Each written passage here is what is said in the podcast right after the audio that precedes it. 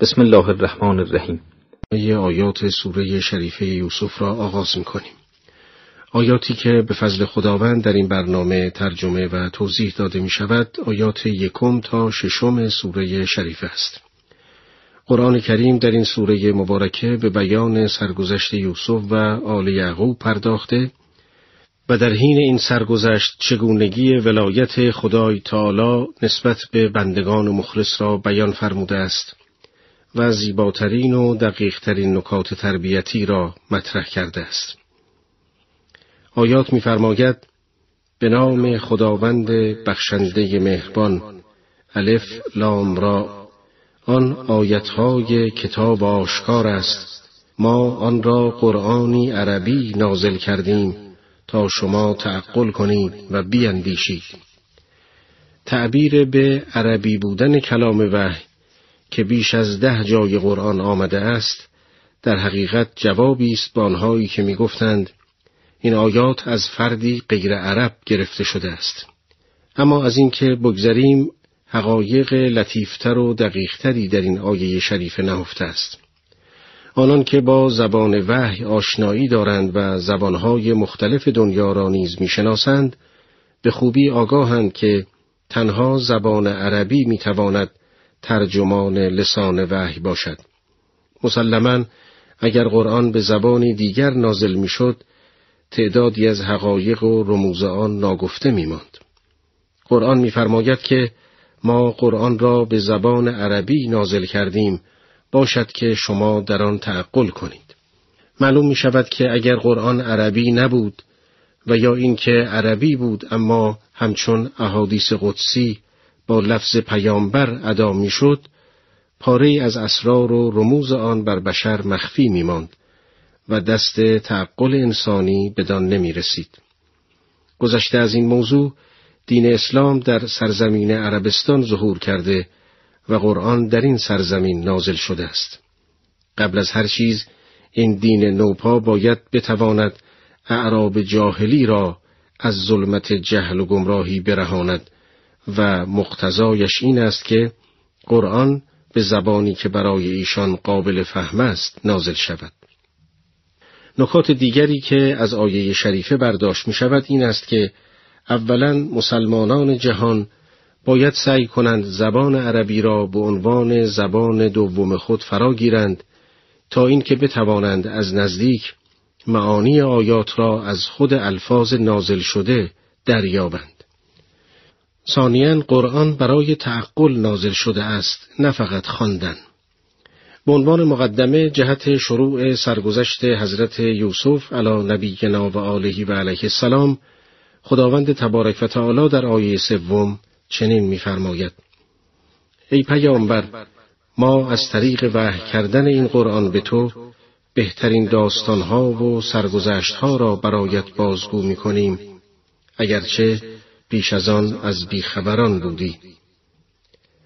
از ارتباط و پیوندی که میان این آیه و آیات بعد حس می شود، چنین به نظر می آید که منظور از احسن القصص داستان یوسف است، به اعتبار اینکه در بردارنده عالی‌ترین نکات دقیق و اخلاقی و حقایق تربیتی است. حقایق و نکاتی که بیان آنها غرض اصلی از نزول قرآن است. آری، داستان حضرت یوسف بهترین داستانها و سرگذشت هاست که قرآن به تفصیل به بیان آن پرداخته است.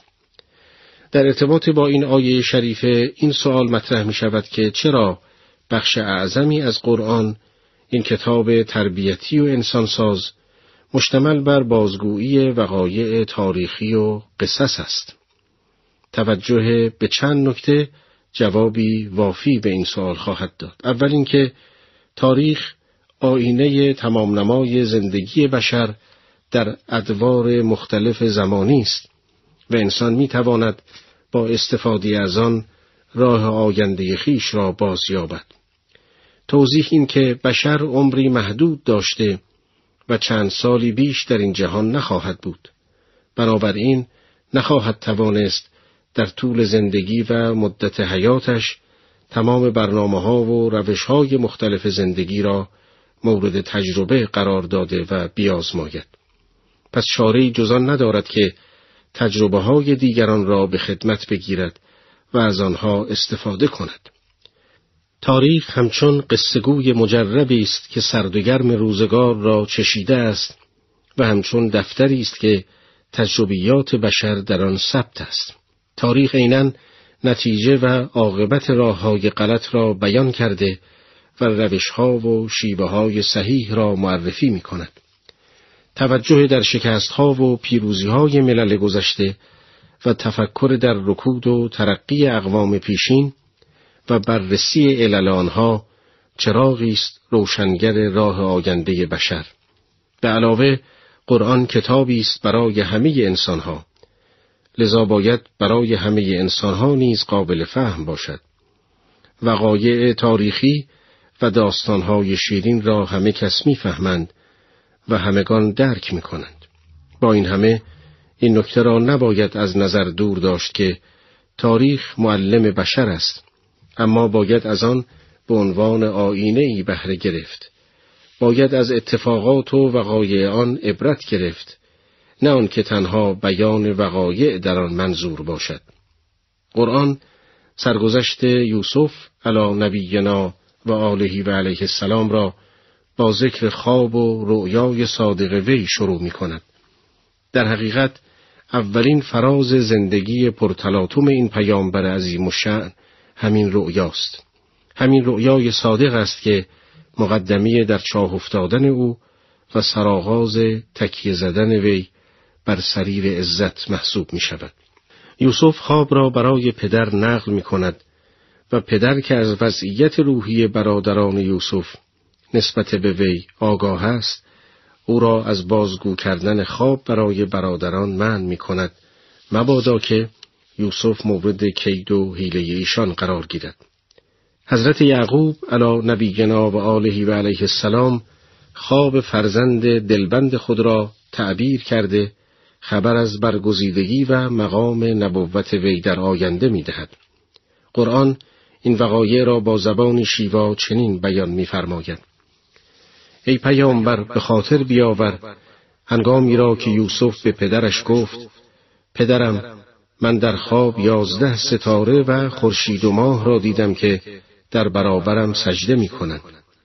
پدر گفت ای پسر کوچکم خواب خود را برای برادرانت بازگو مکن که برای تو نیرنگ و حیله‌ای به کار میبرند، چرا که شیطان دشمن آشکار انسان است و به انسان پروردگارت تو را برمیگزیند و از تعبیر احادیث و خوابها به تو میاموزد و نعمتش را بر تو و بر خاندان یعقوب تمام و کامل میکند، چنان که پیش از این بر پدرانت ابراهیم و اسحاق تمام کرده بود، به درستی که پروردگارت دانا و حکیم است.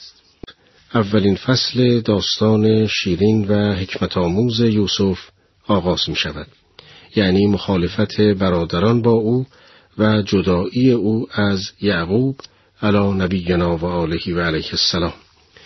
آنگونه که از آیات قرآنی برمی آید، حضرت یعقوب پیامبری از سلسله پاک انبیا بود. وی 12 پسر داشت که از چند مادر متولد شده بودند. 10 فرزند او که امور معاش و زندگانی پدر را تأمین می کردند بزرگ و قوی بودند و 2 فرزند دیگر وی کوچک و خرد. این 2 فرزند به نامهای یوسف و بنیامین در دامان پدر بزرگ می شدند و علاقه او به آنها که از یک مادر متولد شده بودند بیش از علاقه به بقیه پسرانش بود، زیرا که آثار تقوا و پاکی را در پیشانی آنها مشاهده می کرد. همین امر یعنی محبت مفرط یعقوب به یوسف و بنیامین باعث شد که فرزندان دیگر او نسبت به 2 برادر کوچک خود حسادت ورزیده کینه آنها را به دل بگیرند. یعقوب از این امر با اطلاع بود، اما در محبت به این 2 به خصوص یوسف مبالغه می کرد و همواره نسبت به سلامت و حیات او از سایر فرزندانش بیمناک بود. این محبت زمانی شدت بیشتر یافت که یوسف آنچه را که در خواب دیده بود برای پدر نقل کرد. یعقوب که اینک به مقامات و کمالات مادی و معنوی یوسف یقین پیدا کرده بود، دلش از علاقه و محبت نسبت به او آکنده شد. لاجرم برادران یوسف دور یکدیگر جمع شده نسبت به رویه پدر انتقاد کردند و او را به گمراهی و کج سلیقگی متهم ساختند. آنگاه برای آنکه محبت پدر را یکسره متوجه خود کنند، تصمیم گرفتند به وجهی میان او و یوسف جدایی اندازند. یکی پیشنهاد کرد که او را بکشیم. یکی دیگر در میان جمع گفت او را به سرزمین دوری ببریم تا راه برگشتن را نداند و از دیده پدر پنهان گردد. بالاخره همه بر رأی او اجماع کردند و نظر وی را پذیرفتند. آنها که مایل نبودند دستشان به خون یوسف آلوده شود و از طرفی می‌خواستند او را از پدر دور سازند، تصمیم گرفتند وی را به درون چاه اندازند، بدان امید که کاروانیان جویای آب به یوسف برخورد کنند و او را با خود به سرزمین دیگری ببرند. قرآن این بخش از داستان را به این وجه بیان کرده است: همانا در یوسف و برادرانش برای پرسش کنندگان آیت‌ها و نشانه‌هایی است. هنگامی که گفتند یوسف و برادرش نزد پدر از ما محبوب‌ترند، در حالی که ما گروهی نیرومند هستیم. همانا پدر ما در گمراهی آشکاری است. یوسف را بکشید یا به سرزمینی بیفکنیدش تا توجه پدر فقط متوجه شما باشد و پس از آن قوم صالح و شایسته‌ای باشیم. یکی از ایشان گفت یوسف را نکشید و اگر می‌خواهید کاری انجام دهید او را به قعر چاه افکنید تا بعضی از قافله ها او را برگیرند. از نکاتی که در این آیات بدان اشاره شده است، تصمیم به توبه گرفتن قبل از انجام جرم است. برادران یوسف که احساس می‌کردند با کشتن او دست خود را به گناه آلوده‌اند، برای فریب وجدان خود توبه را مطرح کردند. این گونه برخورد با توبه مسلماً ناشی از جهل نسبت به حقیقت آن است. چنین توبه‌ای بازگشت به خداوند نیست، بلکه حیله‌ای است برای شکستن سد اعتقادات باطنی، آن اعتقاداتی که انسان را از انجام گناه باز می‌دارد. سخن گفتن از توبه هنگامی که انسان قصد انجام گناه را دارد، در حقیقت نوعی گشودن راه معصیت است، نه پشیمانی و ندامت. آن کس که گناه می‌کند در دام شیطان افتاده و آن کس که قبل از انجام گناه وعده توبه به وجدان خویش می‌دهد، در دام دیگری از شیطان گرفتار آمده است، دامی که برادران یوسف نیز به آن دچار شدند. آری برادران برای عملی ساختن نقشه شیطانی خویش نزد پدر آمدند. نخست سعی کردند که اعتماد او را جلب کرده خود را حامی یوسف نشان بدهند.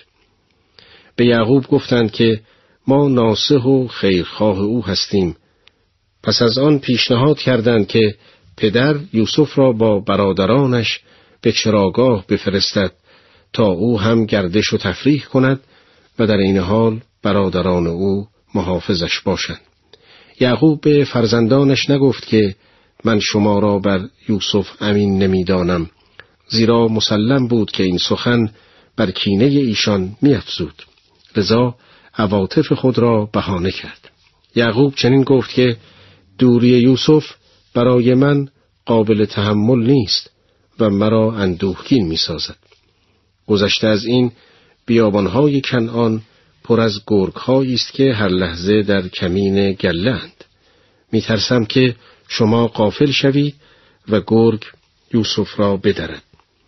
برادران چنین اندیشیدند که اگر نسبت به این کلام پدر که گفت دوری یوسف برای من قابل تحمل نیست و مرا اندوهگین می‌سازد، خورده بگیرند، کینه خیش را نسبت به یوسف ابراز کردند و اعتمادی را که نسبت به او از پدر به دست آورده‌اند از کف می‌دهند. گذشته از این، نسبت به عواطف درونی یک انسان چه انتقادی میتوان کرد؟ لذا تنها به این که بگویند ما جماعتی نیرومند هستیم و اگر با این حال گرگ یوسف را بدرد ما از زیانکاران خواهیم بود اکتفا کردند. به هر حال و با هر حیله و نگرنگی بود توانستند یعقوب را تسلیم خود ساخته رضایت وی را در این مورد جلب کنند. قرآن این فراز از داستان را با بیان شیوایی چنین نقل می کند. گفتند ای پدر برای چه ما را نسبت به یوسف امین نمی شماری در صورتی که ما خیرخواهان او هستیم؟ فردا وی را همراه ما بفرست تا بگردد و بازی و تفریح کند و همانا ما حافظ و نگهبان او هستیم. یعقوب گفت من از اینکه او را ببرید غمگین میشوم و میترسم در حالی که شما از او غافلید گرگ او را بخورد. گفتند اگر با وجود ما که دسته‌ای نیرومند هستیم گرگ او را بخورد به راستی که ما زیانکار خواهیم بود. در آیات پیشین داستان به آنجا رسید که برادران یوسف پدر را قانع کردند تا اجازه دهد او را با خود به صحرا برند. آنان که به خاطر اجرای نقشه‌های شیطانی خود را نزد یعقوب ناصح و خیرخواه یوسف جلوه داده بودند توانستند وی را تسلیم خواسته‌های خویش کنند. آیات قرآن دنباله داستان را چنین بیان می‌کند: پس هنگامی که او را بردند و تصمیم گرفتند وی را در قعر چاه قرار دهند ما به یوسف وحی کردیم که در آینده آنها را از این کارشان باخبر خواهی ساخت در حالی که آنها نمی‌دانند. از این آیه شریفه چنین برمی‌آید که تمامی برادران یوسف در به چاه انداختن وی اتفاق نظر داشتند، همچنان که الفاظ آیات دلیل بر آن است. برادران یوسف را در چاه پرتاب نکردند بلکه وی را پایین بردند و در سکویی در انتهای چاه نزدیک سطل آب قرار دادند. یوسف هنگامی که در قعر چاه قرار گرفت امیدش از همه جا ناامید گشت و تنها به خدای خود امیدوار بود. در روایتی می‌خوانیم که هنگامی که می‌خواستند یوسف را به چاه افکنند ناگهان شروع به خندیدن کرد. برادران سخت در تعجب فرو رفتند که این چه جای خنده است. یوسف پرده از راز این لبخند برداشت و درس بزرگی به همه آموخت. وی گفت فراموش نمی‌کنم روزی به شما برادران نیرومند با آن بازوان قوی و قدرت فوق‌العاده جسمانی نظر افکندم و خوشحال شدم و با خود گفتم کسی که این همه یار و یاور نیرومند دارد چه غمی از حوادث سخت خواهد داشت. آن روز بر شما تکیه کردم و به بازوان شما دل بستم. اکنون در چنگال شما گرفتارم و از شما به خودتان پناه میبرم و به من پناه نمیدهید. خدا شما را بر من مسلط ساخت تا این درس را بیاموزم که به غیر او حتی به برادران تکیه نکنم.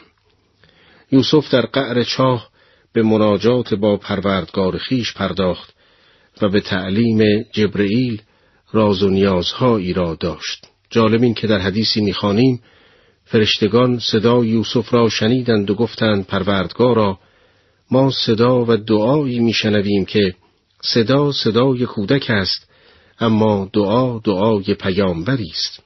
به هر حال برادران که نقشه شیطانی خیش را عملی ساخته بودند اکنون در پی آن بودند که برای جواب گفتن به پدر و قانع کردن وی حیله‌ای به کار برند و فقدان یوسف را از طریق طبیعی توجیه کنند. شاید از این طریق بتوانند خود را از هر تهمتی تبرئه کنند و از شعله‌های خشم پدر در امان بمانند. تنها راهی که به نظر آنان آمد همان بود که یعقوب قبلا از آن اظهار نگرانی کرده بود. تصمیم گرفتند که با ظاهرسازی ادعا کنند که یوسف را گرگ دریده است.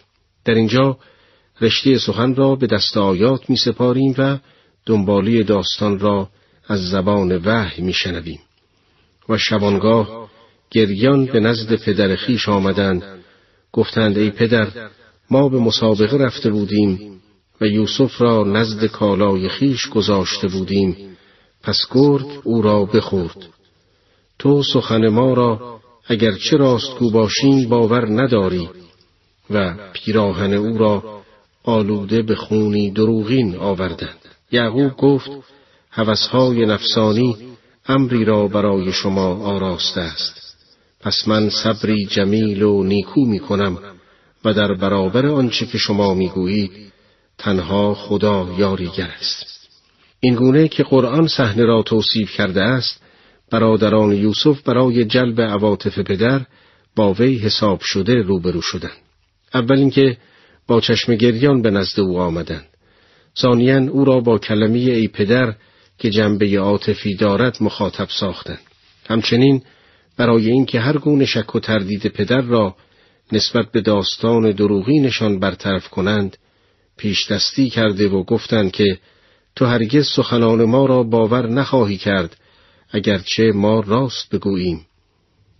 در این ماجرا برادران فراموش کردند پیراهن یوسف را پاره کنند و به نزد پدر آورند، بلکه پیراهن سالم وی را به خون حیوانی آغشتند و به نزد یعقوب آوردند. هنگامی که یعقوب چشمش به پیراهن افتاد، همه چیز را فهمید و گفت هواها و هوس‌های نفسانی شما این کار را برای شما آراسته و باعث شده است که شما این نقشه‌های شیطانی را بکشید. در بعضی روایات آمده است که یعقوب پیراهن را گرفت و پشت رو کرد و گفت پس چرا جای چنگال و دندان گرگ در آنها نیست؟ یعقوب با اینکه دلش در آتش محبت و عشق یوسف میسوخت، ناسپاسی و بیتابی نکرد و یأس و ناامیدی از خود نشان نداد، بلکه به گفته خودش صبر را پیشه خود ساخت، صبری زیبا و جمیل، و در این حادثه از پروردگارش استعانت و یاری طلبید. آری، یک نفر موحد وقتی مصیبتی به او روی می آورد، نخست خود را در پناه دژ محکم صبر قرار داده، سپس بر پروردگار خود که فوق همه سبب هاست توکل کرده، امید دارد که خدا او را از شری که روی آورده حفظ کند. باری کاروانی که از کنار چاه عبور می کرد، کسی را فرستاد تا از چاه آب بیاورد. آن شخص دلو خویش را به درون آب انداخت و هنگامی که بالا کشید، ناگهان فریادش بلند شد که بشارت باد، این پسر بچه ایست. آری، یوسف خود را به طناب آویخته و از چاه بیرون آمده بود. اهل قافله او را پنهان کردند تا نزدیکان و بستگانش مطلع نشوند و در نتیجه سرمایه‌ای برای ایشان محسوب شود، بدین گونه که با فروختن وی به نوایی برسند. بر طبق آیات قرآنی، کاروانیان یوسف را به بهای ارزانی فروختند، زیرا می ترسیدند که اگر بر سر قیمت او پافشاری کرده تأمل به خرج دهند، صاحبان و نزدیکان یوسف پیدا شوند و او را از چنگ ایشان به درآورند. در بیان این مطلب قرآن می‌فرماید و کاروانی فرارسید، مأمور آب را فرستادند، او دلو خود را به چاه افکند و چون دلو را بالا کشید صدا زد مژده باد، این پسر بچه ایست. اهل کاروان او را به عنوان یک سرمایه مخفی داشتند و خداوند به آنچه انجام می‌دهند آگاه است و او را به بهای کمی چند درهم فروختند و در مورد او بی‌اعتنا بودند. در آیات 21 و 22 آمده است آن کسی از مردم مصر که یوسف را خریده بود به زن خود گفت منزلت وی را گرامی بدار، شاید به ما سودی برساند یا او را به فرزندی بپذیریم، و بدین سان یوسف را در آن سرزمین مکان دادیم تا به او تعبیر خواب بیاموزیم که خدا به کارش مسلط است، ولی بیشتر مردم نمی دانند.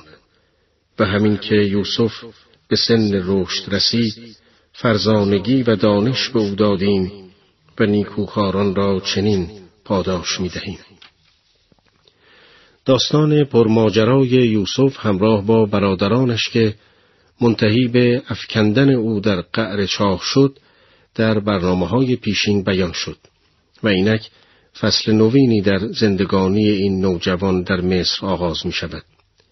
سرانجام کاروانی یوسف را با خود به مصر آوردند و در معرض فروش گذاردند. این اسیر گرانبها که چون تحفه نفیسی بود نصیب عزیز مصر شد. عزیز مصر در حقیقت مقام وزارت یا نخست وزیری فرعون را بر عهده داشت. قرآن می‌فرماید کسی که یوسف را در مصر خرید به همسرش سفارش او را کرد و گفت مقام یوسف را گرامی دار و به چشم بردگان به او نگاه نکن، چرا که امیدواریم او را به عنوان فرزندی برای خود انتخاب کنیم.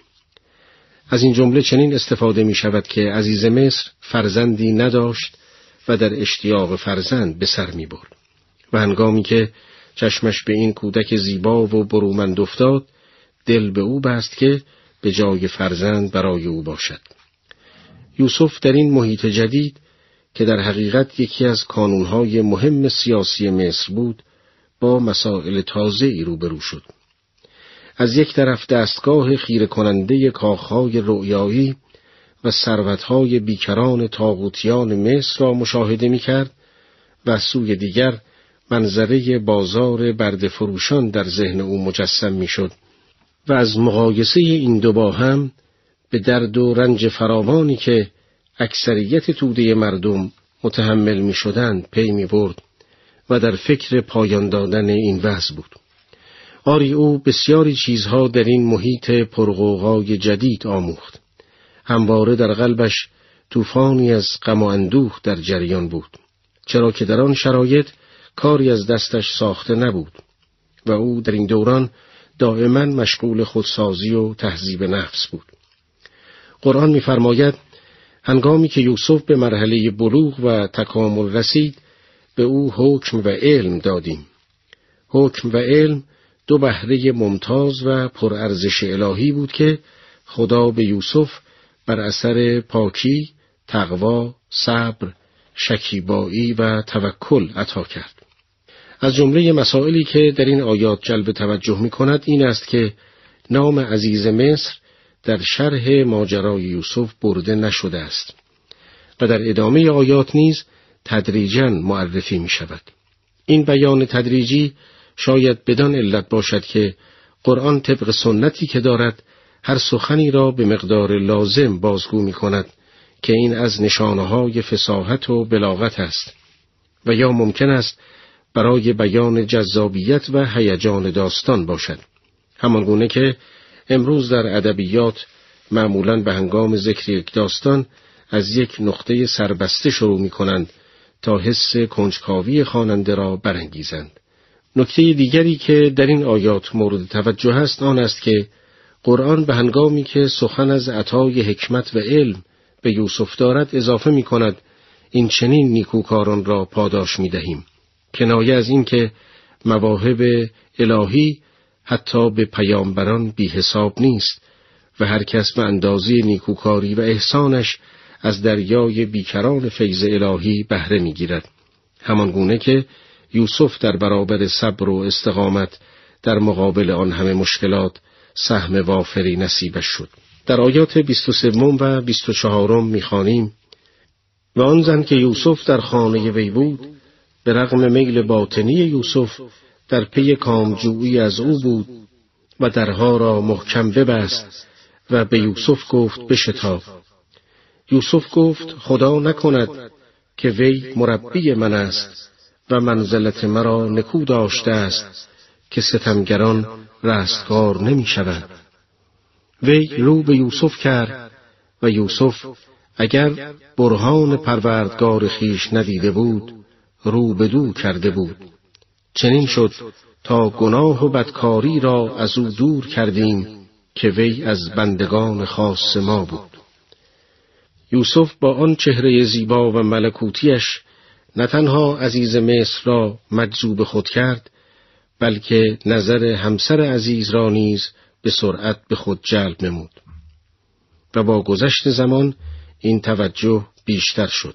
اما یوسف پاک و پرهیزکار جز به خدا نمی اندیشید و قلبش تنها در گرو عشق خدا بود. امور دیگری نیز دست به دست هم داد و به علاقه همسر عزیز دامن زد.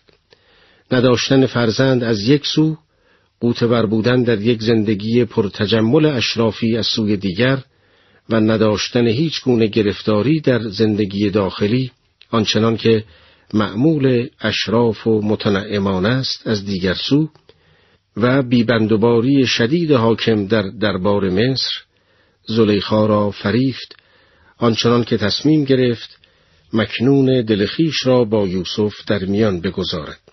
در این هنگام که یوسف همه جریانها را به سوی لغزش و گناه مشاهده کرد و هیچ راهی از نظر ظاهر برای او نمانده بود، در پاسخ زلیخا به این نکته قناعت کرد که به خدا پناه میبرم، قال معاذ الله.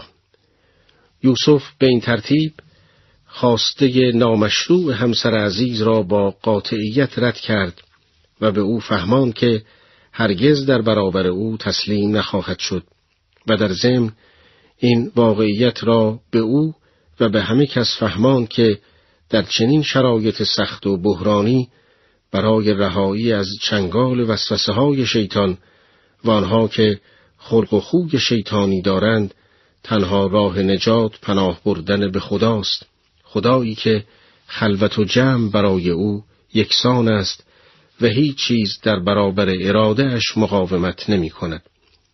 همانگونه که در توضیح این آیات گفتیم، قرآن نجات یوسف را از گرداب خطرناکی که بر سر راه او ایجاد کرده بودند به خدا نسبت می دهد و می فرماید ما پلیدی و فحشا را از یوسف برطرف ساختیم و در ادامه یوسف را از بندگان مخلص خدا معرفی می کند. از توجه به این نکته روشن می شود که خداوند بندگان مخلص خود را هرگز در این لحظات بحرانی تنها نمی گذارد و کمک‌های معنوی خود را از آنان دریغ نمی دارد، بلکه با الطاف خفیه خود و مددهای غیبی که توصیف آن با هیچ بیانی ممکن نیست بندگان خود را حفظ می کند و این در واقع پاداشی است که خدای بزرگ به این بندگان می بخشد، پاداش پاکی، تقوا و اخلاص. آیات 25 تا 27 چنین می خوانیم. از پی هم سوی در دویدند و زن جامه یوسف را از پس بدرید و شوی آن زن را پشت در یافتند و زن از سر نیرنگ گفت سزای کسی که به خاندان تو قصد بد کند چیست؟ جز این که به زندان افتد یا به عذابی دردآور گرفتار آید؟ یوسف گفت وی از من کام می‌خواست. در این حال شاهدی از خانواده آن زن که حاضر بود گفت اگر پیراهن یوسف از جلو دریده شده زن راست می‌گوید و یوسف دروغگوست و اگر پیراهن وی از عقب دریده شده زن دروغ می‌گوید و یوسف راستگوست. قرآن کریم در ادامه مطلب در آیات 28 و 29 می‌فرماید و چون شویان زن یوسف را دید که جامه‌اش از پس دریده است گفت این نیرنگ شماست که نیرنگ شما بزرگ است. ای یوسف این را ندیده بگیر و ای زن از گناه خیش آمرزش بخواه که تو خطاکار بوده ای. عزیز مصر با شنیدن داوری مشاور دانشمند و فرزانه‌اش به پیراهن یوسف خیره شد و هنگامی که دید پیراهنش از پشت سر پاره شده است و با توجه به اینکه تا آن روز دروغی از یوسف نشنیده بود، رو به همسرش کرد و گفت این کار از مکر و فریب شما زنان است. سپس برای حفظ آبروی خود صلاح دید که به نحوی این ماجرا را پایان یافته تلقی کند. لذا به یوسف گفت از این جریان چیزی بازگو مکن. و همسرش را نهیب زد و گفت از گناه خود استغفار کن که از جمله خطاکاران بوده ای.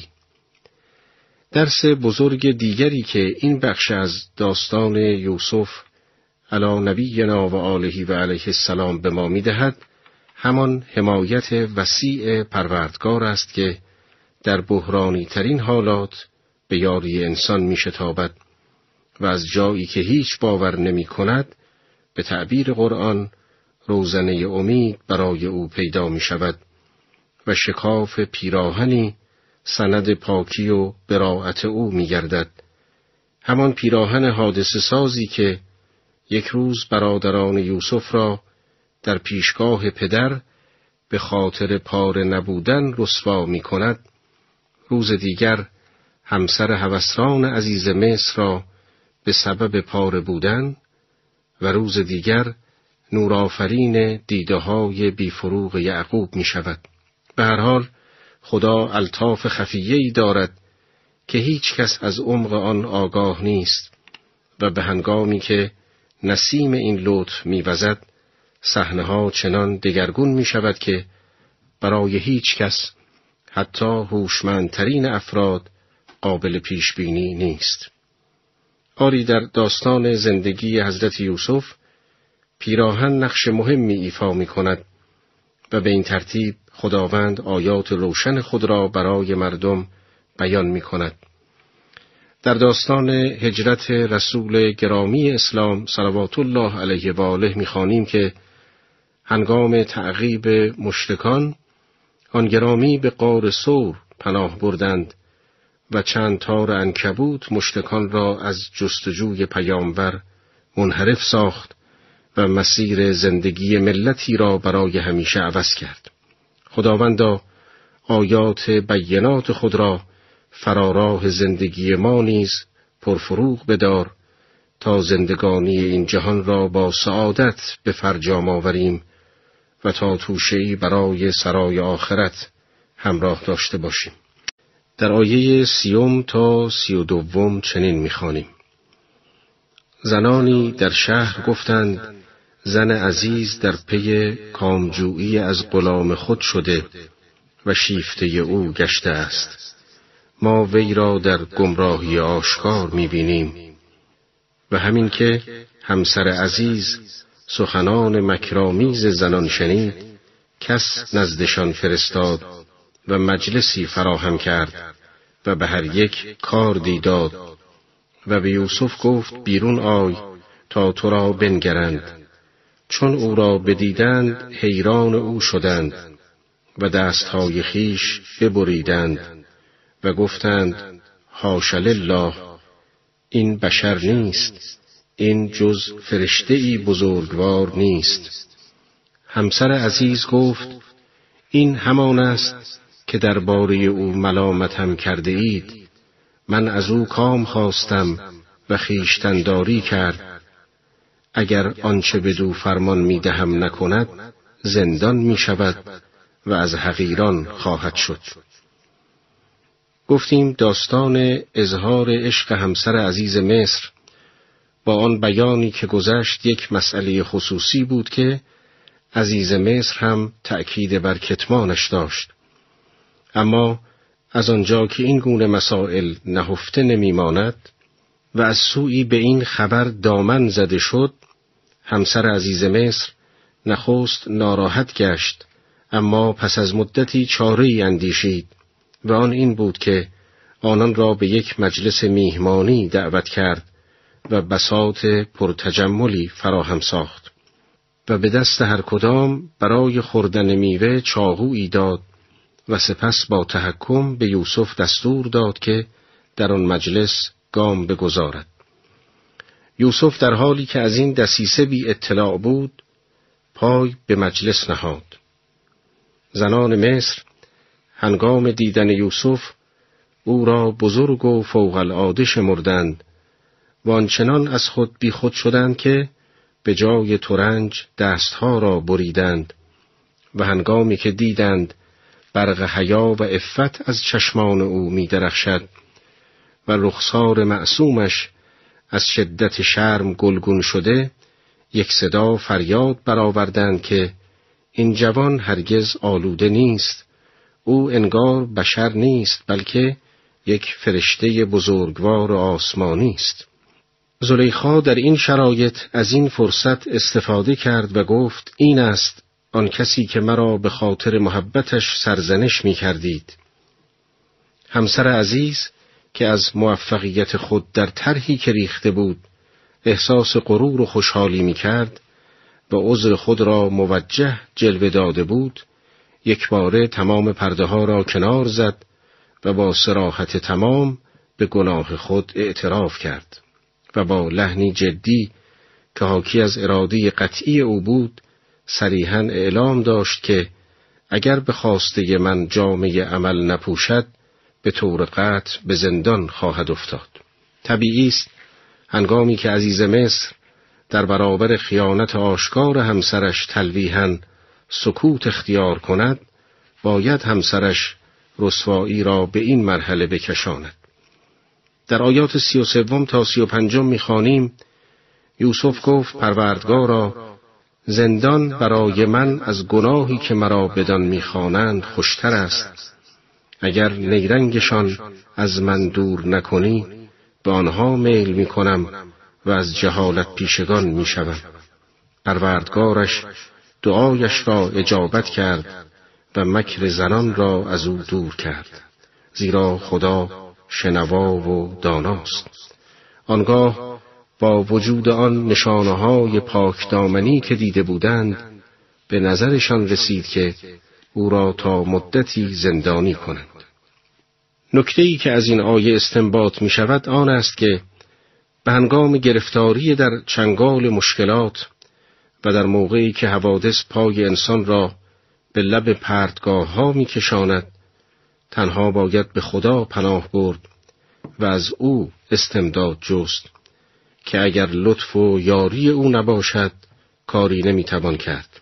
این درسی است که یوسف بزرگ و پاکدامن به ما آموخته است. اوست که می گوید پروردگارا اگر نقشه های شوم آنها را از من باز نگردانی من هم به آنها متمایل می شدم. اگر مرا در این مهلکه تنها بگذاری طوفان حوادث مرا با خود می برد. این حالت وابستگی مطلق به لطف پروردگار علاوه بر اینکه قدرت و استقامت نامحدودی به بندگان خدا می بخشد سبب می شود که از الطاف خفیه او بهره گیرند، همان الطافی که توصیف آن غیر ممکن است و تنها باید آن را مشاهده و تصدیق کرد. بسم الله الرحمن الرحیم. با سلام و درود به شما شنوندگان عزیز برنامه امروز را آغاز می‌کنیم. آیاتی که به فضل خداوند در این برنامه ترجمه خواهد شد آیات 36 تا 42 از سوره شریفه یوسف است. این آیات دنباله سرگذشت شیرین و پندآموز حضرت یوسف علی نبینا و آله و علیه السلام را پی می‌گیرند. در برنامه گذشته این داستان بدانجا رسید که تا مدت نامعلومی یوسف بیگناه و پاکدامن به جرم بیگناهی به زندان افتاد. بیان وقایع سالهای زندان محور سخن در آیات این برنامه است. قرآن نخست به ورود دو جوان به زندان اشاره کرده و چنین می‌فرماید: با وی دو جوان داخل زندان شدند. یکی از ایشان گفت من در عالم خواب دیدم که انگور شراب می‌فشارم و دیگری گفت که من در خواب دیدم بر سرم نان حمل می‌کنم و پرندگان از آن می‌خورند. ما را از تعبیر آن آگاه ساز که تو را از نیکوکاران می‌بینم. بنا به نقل این آیه همراه یوسف دو نفر جوان وارد زندان شدند. گفته شده که یکی از آن دو مأمور آبدارخانه شاه و دیگری مأمور آشپزخانه و سرپرست غذا بودند و به اتهام تصمیم بر مسموم کردن شاه در زندان افتاده بودند. روزی این دو جوان به نزد یوسف آمدند و هر یک خوابی را برای او تعریف کردند و از او خواستند خوابشان را تعبیر کند. یکی از این دو جوان اظهار داشت که من در خواب دیدم که انگور را برای شراب ساختن می فشارم. دیگری گفت که در خواب دیده است که سبدی از نان بر سر دارد و پرندگان آسمان می آیند و از آن می خورند. سپس هر دو از یوسف خواستند تا خوابشان را تعبیر کند. در اینکه ایشان از کجا می دانستند که یوسف از کیفیت تعبیر خواب مطلع است، میان مفسران اختلاف است، اما چنین به نظر می رسد که الفاظ صریح آیه به این سؤال پاسخ وافی داده و مشکل را حل می کند. در آیه‌ای که ترجمه شد آمده است که آن دو به یوسف گفتند تعبیر خوابمان را بگو، به درستی که ما تو را از نیکوکاران می بینیم. یعنی چون تو از نیکوکاران هستی، تعبیر رؤیا را از تو درخواست کرده ایم. اما چه ارتباطی میان نیکوکاری و تعبیر خواب وجود دارد؟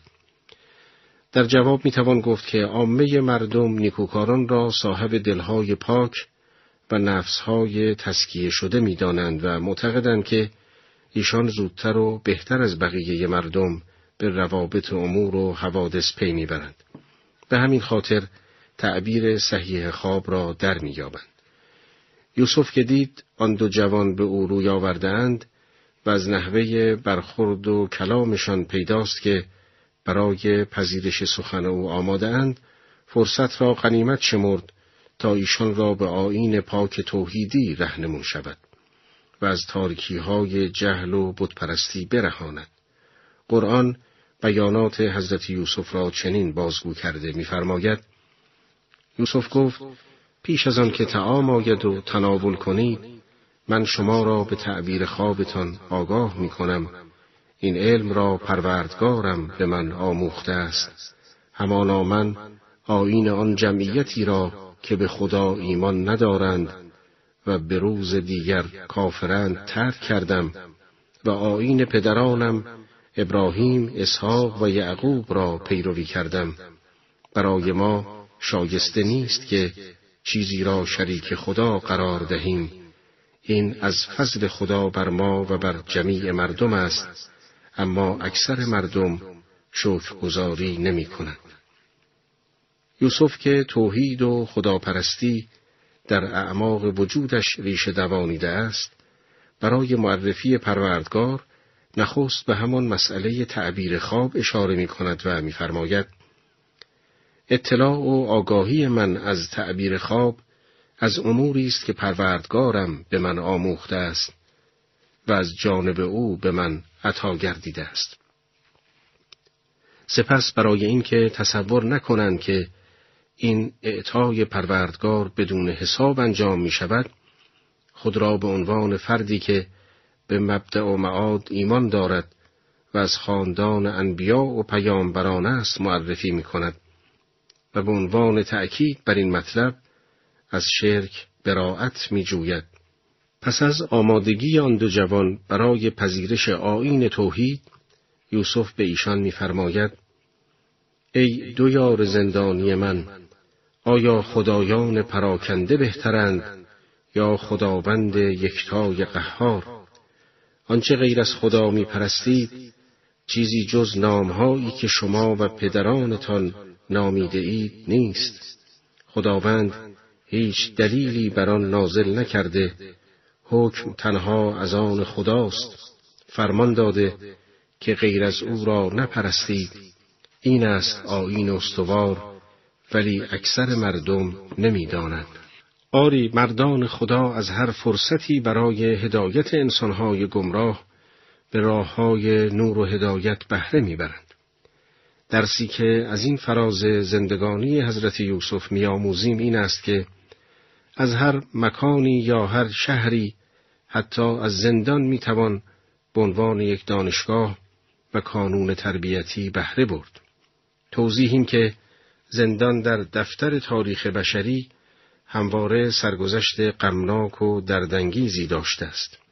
در دنیای گذشته و جهان پهناور امروز، زندان همیشه مرکزی برای گسترش فساد، جرائم، تعلیم و مبادله راه‌ها و روش‌های مختلف ارتکاب جرم توسط جنایتکاران بوده است. اما با طرح‌ها و برنامه‌های حساب شده، زندان را نیز می‌توان به دانشگاهی عالی برای تربیت انسان‌ها تبدیل کرد، چنان که یوسف این درس بزرگ را به ما آموخته است.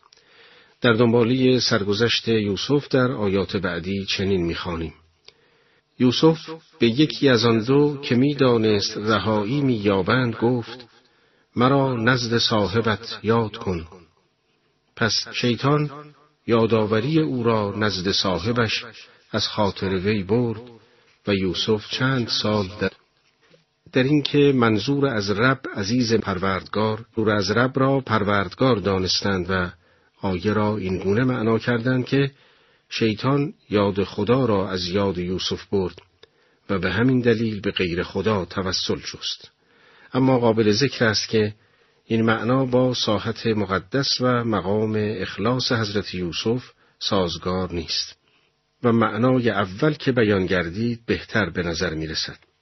همچنان که در برنامه قبل گفته شد، به واسطه فراموشکاری ساقی شاه، یوسف صدیق سالها در زندان ماند و همچون کسی که اصلاً به دنیا نیامده است به دست فراموشی سپرده شد. در این مورد که یوسف چند سال رنج زندان را تحمل کرد و یا در آن مدت در سرزمین کنعان یا مصر چه گذشت، قرآن سکوت کرده و داستان را با بیان ماجرایی که به آزادی یوسف از زندان و رسیدن وی به عزت مطلق منتهی می شود دنبال کرده است. و اما حادثه‌ای که سرنوشت سرزمین مصر را رقم زد چه بود؟ بهتر است از زبان قرآن بشنویم. در آیات سوره مبارکه یوسف چنین می‌خوانیم: روزی پادشاه گفت من در خواب دیدم 7 گاو چاق را که 7 گاو لاغر آنها را می‌خورند و دیدم 7 خوشه سبز و 7 خوشه خشکیده را. ای گروه خاصان، در مورد خواب من نظر دهید اگر خواب را تعبیر می کنید. گفتند خوابهای پریشان و پراکنده است و ما از تعبیر این خوابها آگاه نیستیم. همان گونه که از این آیات برمی آید، پادشاه سرزمین مصر در خواب می بیند که 7 گاو لاغر 7 گاو فربه را می خورند. همچنین 7 خوشه سبز و 7 خوشه خشکیده را می بیند که خشکیده ها بر گرد سبز ها پیچیدند و آنها را از میان بردند. لذا آشفت خاطر و نگران از کیفیت تعبیر رؤیایی که دیده است از خواب برمیخیزد. معبران دربار را فراخوانده تعویل و تفسیر خواب خود را از ایشان می‌طلبد. اطرافیان ملک از تعبیر این رؤیا اظهار عجز می‌کنند و می‌گویند اینها خوابهای پریشان است و ما به تعویل این گونه خوابها آگاه نیستیم. ایشان خوابها را به 2 دسته تقسیم می کردند: خوابهای معنادار که با عوالم غیب در ارتباط است و کاشف از حقیقتی در عالم بیداری است، و دوم خوابهای پریشان و بی‌معنا که در اثر فعالیت‌های قوه خیال به وجود می آیند. به نظر آنها خواب پادشاه از نوع دوم بود. عده‌ای از مفسران نیز گفتند که منظور از ازغاث احلام در آیه خوابهای پیچیده است و معبران دربار از تعبیر خوابهای پیچیده که از قسمت‌های مختلف تشکیل شده اظهار عجز کردند و منکر نشدند که دیگری بتواند آنها را تعبیر کند. از حسن اتفاق ساقی پادشاه که سالها قبل یار یوسف در زندان بود و تعبیر خواب خود و رفیقش را به طور کامل و صحیح از او شنیده بود، در آن مجلس حضور داشت و اظهارات درباریان را می شنید. ناگاه به یاد یوسف آن مرد نیکوکار و معبر خواب افتاد. لذا رو به درباریان کرد و اظهار داشت: من به خوبی می دانم که چه کسی بر تفسیر این رؤیا قادر است، مرا به نزد او بفرستید. پس از کسب اجازه به نزد یوسف یار قدیمی زندان آمد و بدون مقدمه درخواست خود را با او در میان گذاشت. بیانات او در آیات قرآنی چنین منعکس شده است: آن کس از آن دو تن که نجات یافته بود و پس از مدتی یوسف را به خاطر آورده بود گفت: من از تعبیر آن خواب آگاهتان می کنم، پس مرا به زندان یوسف بفرستید. یوسف ای راستگوی در مورد 7 گاو فربه که 7 گاو لاغر آنها را می خورند و در مورد 7 خوشه سبز و 7 خوشه خشک به ما نظر بده، باشد که به سوی مردم بازگردم، شاید آنان از تعبیر این خواب آگاه شوند. یوسف بدون مقدمه و قید و شرطی رویا را به وجهی گویا و خالی از ابهام تعبیر کرد. قرآن تعبیر وی را از رویای ملک چنین بازگو می کند: گفت 7 سال مدام زراعت کنید و آنچه را درو کردید جز کمی که می خورید در خوشه های خود باقی بگذارید. پس از آن 7 سال سخت می آید که آنچه شما برای آنها ذخیره کرده اید می خورند جز مقدار کمی که ذخیره خواهید کرد. سپس بعد از آن سالی فرا می رسد که در آن باران بر مردم می بارد و در آن سال مردم با فراوانی میوه افشرده میوه خواهند گرفت. بنا به نقل آیات به خوبی آشکار است که یوسف فقط به تعبیر خواب نپرداخته، بلکه بر اساس خواب ملک برنامه اقتصادی آینده مصر را نیز معین کرده است. در حقیقت خوابی که پادشاه دیده بود تجسم روشنی بود که باید برای نجات مردم اتخاذ کند. سالهای فراوانی را به صورت گاو و فراوانی و تکثیر محصول آن را به صورت چاقی گاو مشاهده کرده است. همچنین سالهای قحطی را به صورت گاو لاغر دیده است و تمام شدن ذخیره سالهای اول در سالهای دوم را به این صورت دیده است که گاوهای لاغر گاوهای چاق را خوردند و وظیفه خود را که باید محصول سالهای اول را در سنبله نگهداری کند به صورت 7 سنبله خشک در مقابل 7 سنبله سبز مشاهده کرده است. بار دیگر داستان یوسف به خوبی این درس را به ما می آموزد که خداوند عزوجل بهترین تدبیر کنندگان است و امور بندگان خود را به نیکوترین وجهی تدبیر می کند. این امر از ابتدای داستان تا بدینجا در اکثر فرازهای آن به خصوص در مورد خود یوسف مشاهده می شود.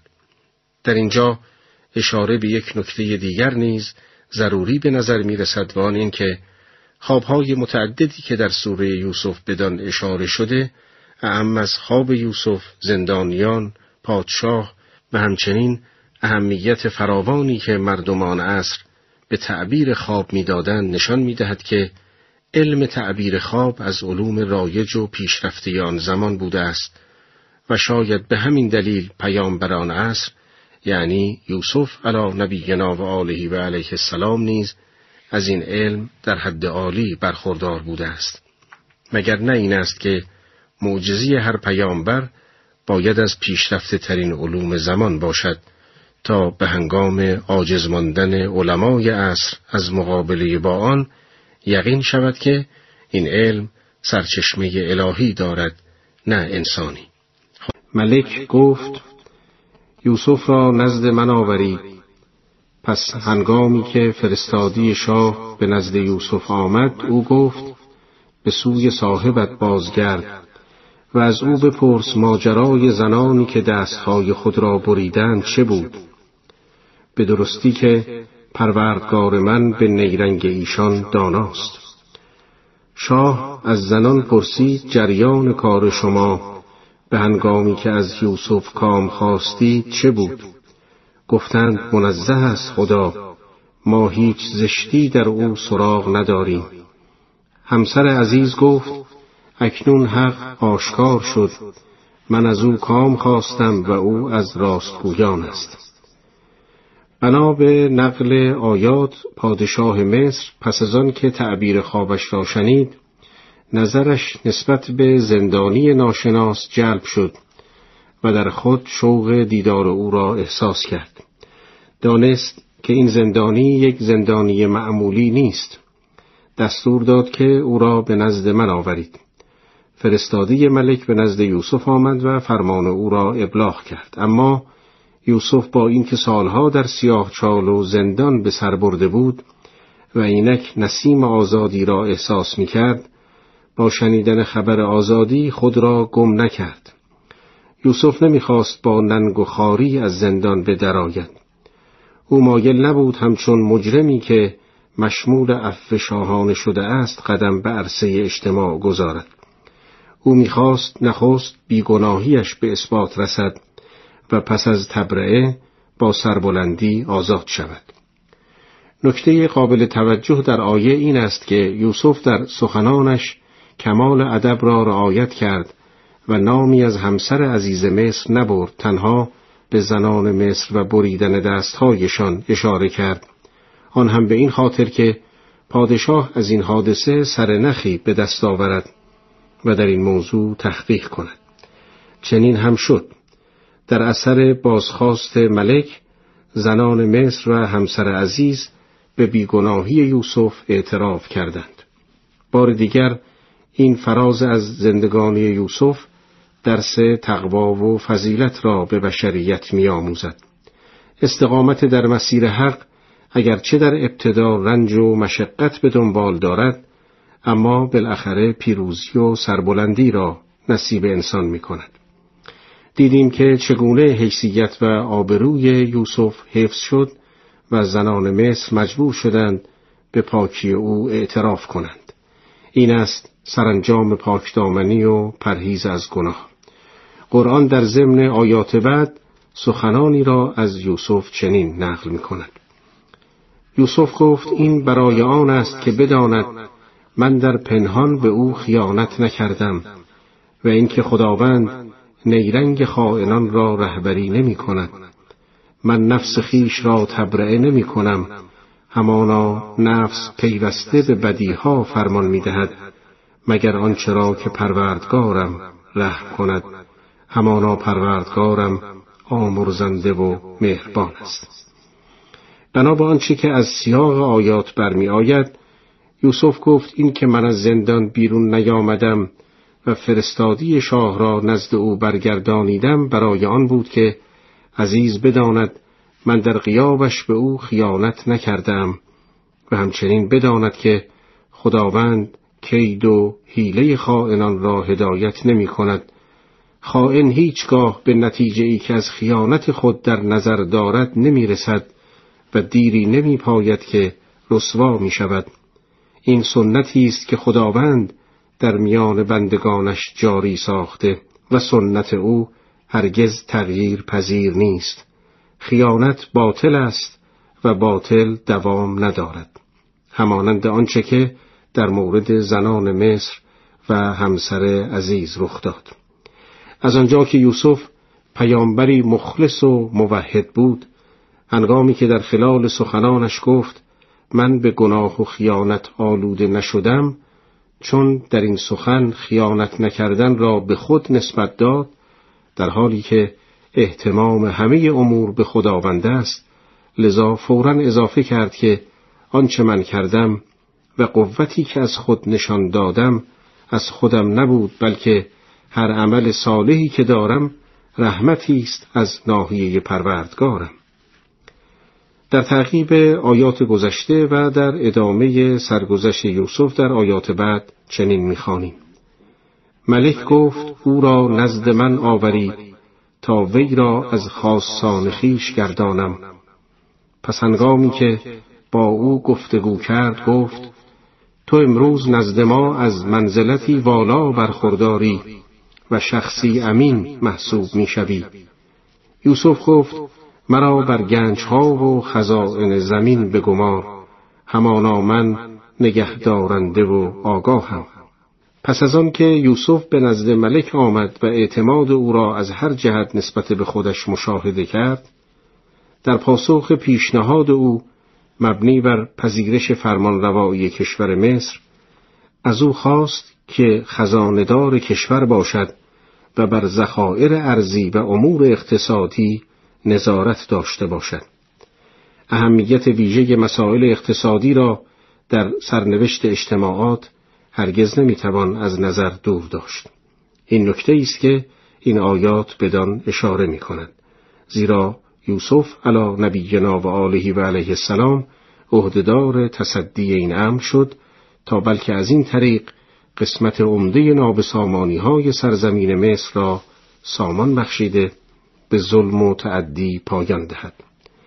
از سیاق آیات پیداست که شاه با خواسته او موافقت کرد، زیرا در ادامه آیات می‌خوانیم: و این گونه یوسف را در زمین منزلت دادیم که در آن هر جا بخواهد منزل گزیند.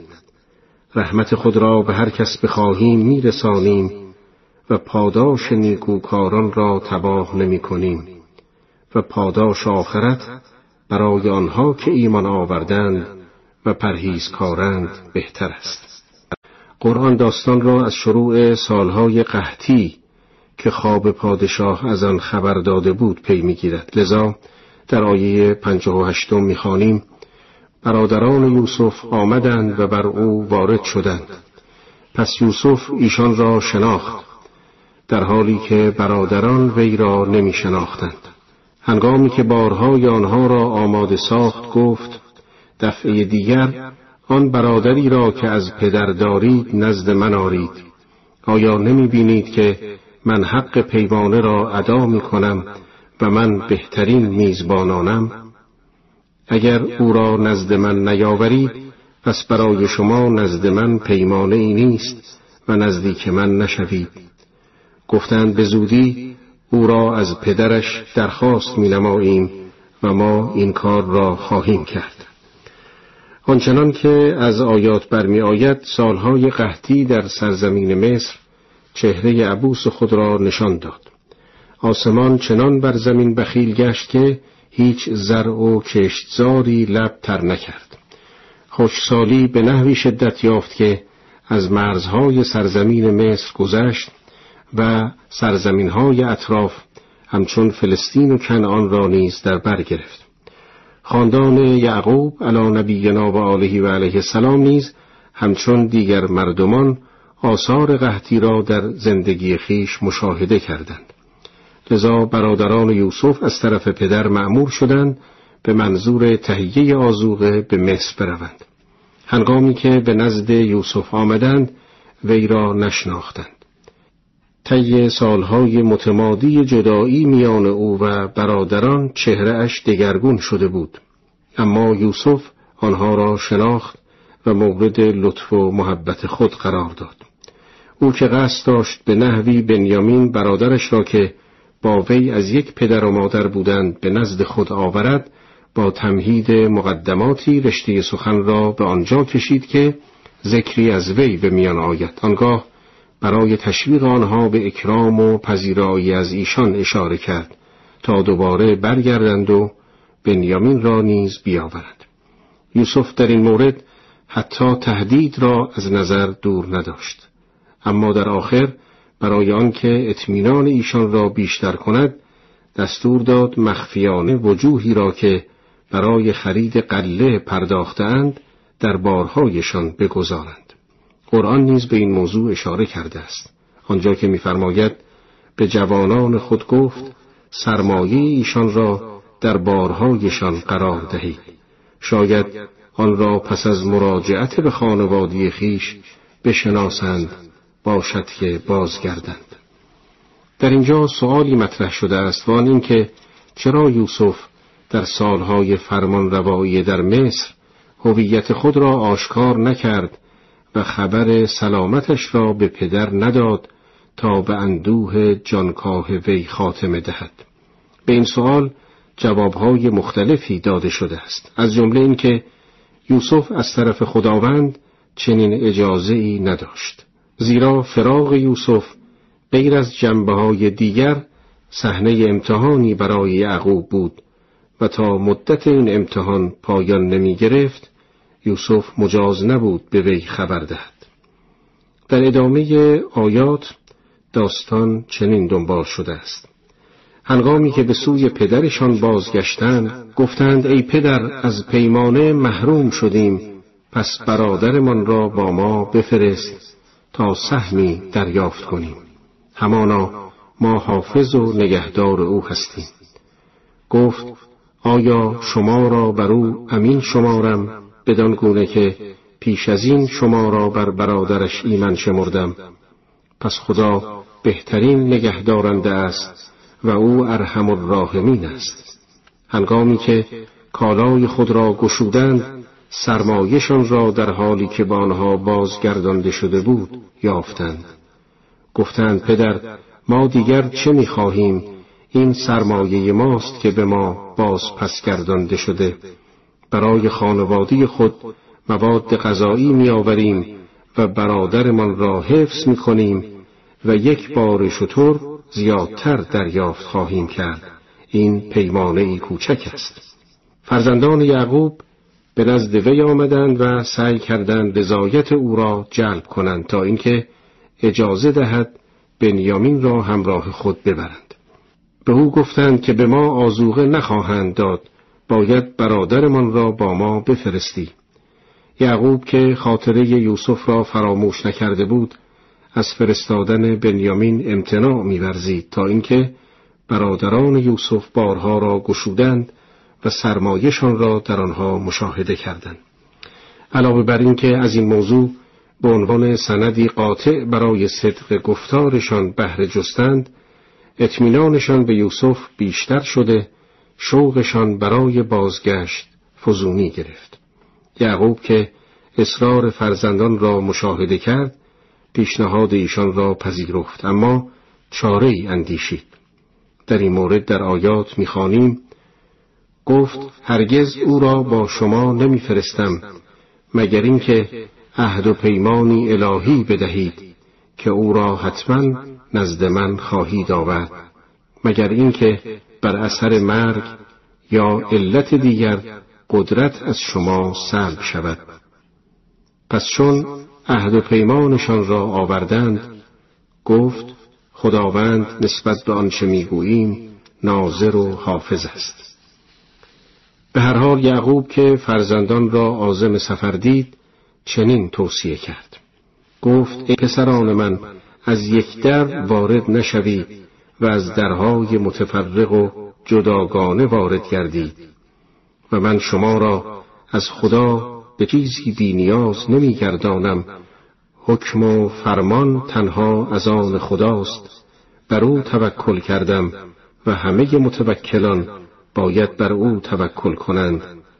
و هنگامی که از همان طریق که پدر به آنها دستور داده بود وارد شدند، این کار هیچ حادثه حتمی الهی را نمی توانست از آنها دور سازد جز حاجتی در دل یعقوب که برآورده شد و او از برکت تعلیمی که ما به او داده این علم فراوانی داشت، در حالی که اکثر مردم نمی دانند.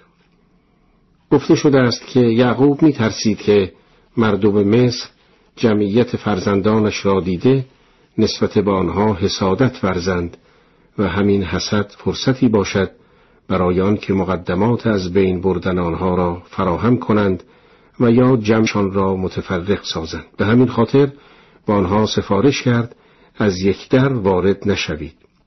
با این همه او از این که سبب همه اسباب به دست خداست غافل نبود، لذا در آخر بدان اشاره کرد و فرمود بر خدا توکل کردم. خونه که در برنامه قبل گفته شد حضرت یوسف علی نبینا و آله و علیه السلام از برادران خواست که بار دیگر که به نزد او بیایند برادر کوچکترشان بنیامین را نیز همراه بیاورند. این آیات قصه بازگشت برادران به نزد یوسف را بازگو می کند. در آیه 69 آمده است: هنگامی که بر یوسف وارد شدند یوسف برادر تنی خود را نزد خویش جای داد و گفت من برادر تو هستم، دیگر از آن چه ایشان می کنند غمگین و ناراحت مباش. بنابر نقل برخی از روایات یوسف به بنیامین گفت آیا دوست داری نزد من بمانی؟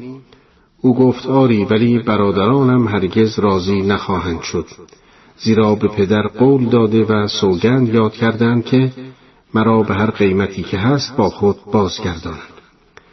یوسف گفت غصه نخور، من تدبیر می کنم که آنها مجبور شوند تو را نزد من بگذارند. یوسف اندیشید که پیمانه گران قیمت را در داخل بار بنیامین مخفی سازد و آنگاه که وی به همراه برادران قصد بازگشت کرد، به اتهام این که پیمانه را سرقت کرده است او را پیش خود نگه دارد. قرآن نقشه یوسف و عواقب بعدی آن را بدین گونه توصیف کرده است: هنگامی که بارهای ایشان را بست، جام را در بار برادرش قرار داد، سپس بانگ زننده‌ای بانگ برآورد که ای اهل کاروان، شما سارق هستید. برادران به سوی مأموران روی آوردند و گفتند چه گم کرده اید؟ گفتند جام پادشاه را گم کرده ایم و یک بار شتر به کسی داده می شود که آن را بیاورد و من که منادیم ضامن آن هستم. گفتند به خدا سوگند شما می دانید که ما نیامده ایم در این سرزمین فساد کنیم و ما دزد نبوده ایم. گفتند کیفر آن چیست اگر دروغگو باشی؟ گفتند هر کس پیمانه در بار او پیدا شود، خود او کیفر و جزای او خواهد بود و به بندگی صاحب متاع درآید و ما این گونه ستمگران را کیفر می دهیم. پس آن بازرس قبل از بار برادر یوسف کاوش بارهای دیگر برادران را آغاز کرد، سپس پیمانه را از بار برادر یوسف خارج نمود. بدین گونه برای یوسف تدبیر کردیم. او نمی توانست برادرش را مطابق آیین پادشاه بگیرد مگر آنکه خدا بخواهد. ما درجات هر کس را بخواهیم بالا میبریم و برتر از هر صاحب علمی عالمی است. جالب اینجاست که طبق قوانین سرزمین مصر یوسف باید برادرش را مضروب کند و به زندان افکند، اما این عمل علاوه بر آن که موجب آزار او میشد، خواستش را که نگه داشتن برادر نزد خود بود بر نمی آورد. لذا نخست از برادران پرسید اگر یکی از شما دزدی کرده باشد طبق قوانین شما کیفرش چیست؟ آنها پاسخ دادند که بنابر قوانین ما شخص دزد را در برابر سرقتش همچون برده میگیرند و از او کار میکشند. یوسف طبق همین برنامه با ایشان رفتار کرد و بنیامین را نزد خود نگه داشت. در اینجا سؤالی مطرح شده و آن این است که طبق جملات آیه برادران یوسف همگی با جمله انکم لسارقون، یعنی شما سارق و دزد هستید، خطاب شدند. مجوز این دروغ و تهمت چه بوده است؟ در جواب باید گفت که اولا معلوم نیست این جمله را یوسف گفته باشد. در قرآن همینقدر می‌خوانیم که گفتند شما دزدید. ممکن است گویندگان این سخن کارگزاران یوسف باشند که وقتی پیمانه را نیافتند یقین پیدا کردند که یکی از کاروانیان کنعان آن را سرقت کرده است و چون نمی‌دانستند که کدام یک بدین کار دست زده است، همه را این گونه خطاب کردند. ثانیاً طرف اصلی سخن بنیامین بود که از این نسبت احساس رضایت می‌کرد، زیرا متهم شدنش ظاهراً مقدمه‌ای بود برای ماندن پیش برادرش یوسف. به هر حال برادران یوسف که تصور کردند بنیامین واقعاً دزدی کرده است، برای اینکه خود را تبرئه کنند گفتند که او برادری داشته به نام یوسف که او نیز دزد بوده است یوسف از این سخن ناراحت شد، اما چون مصلحت نبود در این مورد چیزی نگفت. قرآن این صحنه را این گونه ترسیم کرده است: گفتند اگر دزدی کرده، همانا برادرش نیز قبل از او دزدی کرده است. پس یوسف این را در درونش نهان داشت و برای آنان اظهار نکرد. گفت شما جایگاه بدتری دارید و خدا نسبت به آنچه توصیف می‌کنید آگاه تر است. در ادامه آیات می‌خوانیم: گفتند ای عزیز، همانا او پدری پیر و سال خورده دارد، یکی از ما را به جای او بگیر، به درستی که ما تو را از نیکوکاران می‌بینیم. گفت پناه بر خدا که ما غیر از آن کس که متاع خود را نزد او یافته ایم بگیریم، که در آن صورت از ظالمان خواهیم بود. نکته جالبی که در این آیات به چشم می‌خورد این است که یوسف در هیچ مورد به برادرش نسبت سرقت نداده است، بلکه از او تعبیر کرده است به کسی که متاع نزد او پیدا شده است. این نشان می‌دهد که یوسف با توجه و مراقبت کامل سخن می‌گفته تا مبادا اظهاراتش به دروغ آمیخته گردد. در هنگامی که از عزیز مصر مأیوس شدند، به کناری رفتند و با هم به نجوا پرداختند. بزرگ آنها گفت آیا نمی‌دانید پدرتان از شما پیمان الهی گرفته است و پیش از این درباره یوسف کوتاهی کردید؟ پس هرگز این سرزمین را ترک نمی‌کنم مگر اینکه پدرم مرا رخصت دهد و یا اینکه خداوند برای من حکم کند و او بهترین حکم کنندگان است. از این آیه چنین برداشت می شود که برادران یوسف حالات متفاوتی داشتند. برخی از ایشان چون برادر بزرگتر برای عهد و پیمان احترام بیشتری قائل بودند و به همین خاطر بود که او از بازگشتن نزد پدر شرم داشت، به خصوص که خاطرات یوسف و همچنین عهدی را که در مورد او با پدر بسته بود به یاد می آورد. سایر برادران اگرچه پیمانی را که با پدر بسته بودند در خاطر داشتند، اما تعهدی را که برادر بزرگتر در قبال آن احساس می کرد نداشتند و همین که دیدند سخنانشان با عزیز مصر به جایی نرسید، خود را معذور دانسته دست از تلاش برداشتند. به هر حال برادر بزرگتر که بنا به گفته بعضی روبین و بنا به گفته برخی دیگر شمعون یا یهودا نام داشت، در سرزمین مصر متحسن شد تا مگر گشایشی در کارش حاصل شود. وی برادران دیگر را راهی منزل پدر کرد و به ایشان چنین گفت: به سوی پدرتان بازگردید و بگویید ای پدر، همانا فرزندت دزدی کرد و ما جز به آنچه دانستیم گواهی ندادیم و از غیب هم خبر نداشتیم، و اگر باور نمی کنی از اهل شهری که در آن بودیم بپرس و از کاروانی که همراه آن آمدیم سؤال کن، همانا ما راستگویان هستیم.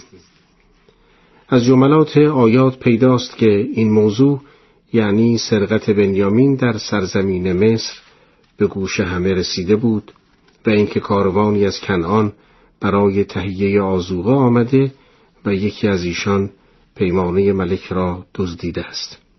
فرزندان یعقوب به فرمان برادر بزرگتر از مصر حرکت کردند و به سوی کنعان آمدند. هنگامی که به نزد پدر رسیدند، وقایع را باز گفتند و هر آنچه را که اتفاق افتاده بود بیان کردند. جملاتی که حضرت یعقوب علی نبینا و آله و علیه السلام در مقابل سخنان فرزندان اظهار داشت، در آیات قرآنی بدین گونه ضبط شده است. یعقوب گفت چنین نیست، بلکه نفسهای شما کاری زشت را برای شما آراسته است. پس من صبری زیبا و شایسته می کنم. امید است که خداوند آنها را با هم به نزد من آورد که همانا او دانای حکیم است. همان گونه که شنیدید، یعقوب شبیه همان کلماتی را تکرار کرد که هنگام از دست دادن یوسف به فرزندان گفته بود. در اینجا سؤالی مطرح است که آیا یعقوب تنها به خاطر سابقه بد آنها به آنها سوء ظن برد و تصور کرد که دروغ میگویند و توطئه‌ای در کار است؟ به طور قطع خیر. این عمل نه تنها از پیامبری عظیم الشأن همچون یعقوب سر نمیزند، بلکه از انسانی عادی نیز بعید است که فقط به خاطر سوء سابقه کسی را متهم سازد، به خصوص که ایشان دلیل آورده بودند و راه تحقیق نیز بسته نبود. پس منظور وی از این سخن چه بوده است؟ بعضی معتقدند یعقوب از روی فراست و علم نبوت دانست که این ماجرا به نحوی با ماجرای یوسف ارتباط دارد و فرعی از فروع آن است و از آنجایی که مفقود شدن یوسف امری بود برخاسته از هواهای نفسانی برادرانش، در این مورد نیز یعقوب همان سخن را گفت که در مورد مفقود شدن یوسف اظهار داشته بود. به هر حال یعقوب که با وقوع این حادثه خاطره یوسف برایش زنده شده بود، به شدت محزون شد. آیات قرآن حالات او را چنین بیان کرده است: روی از فرزندانش برتافت و گفت دریغا بر یوسف، و دیدگانش از اندوه سفید شد، پس او فرو برنده خشم بود.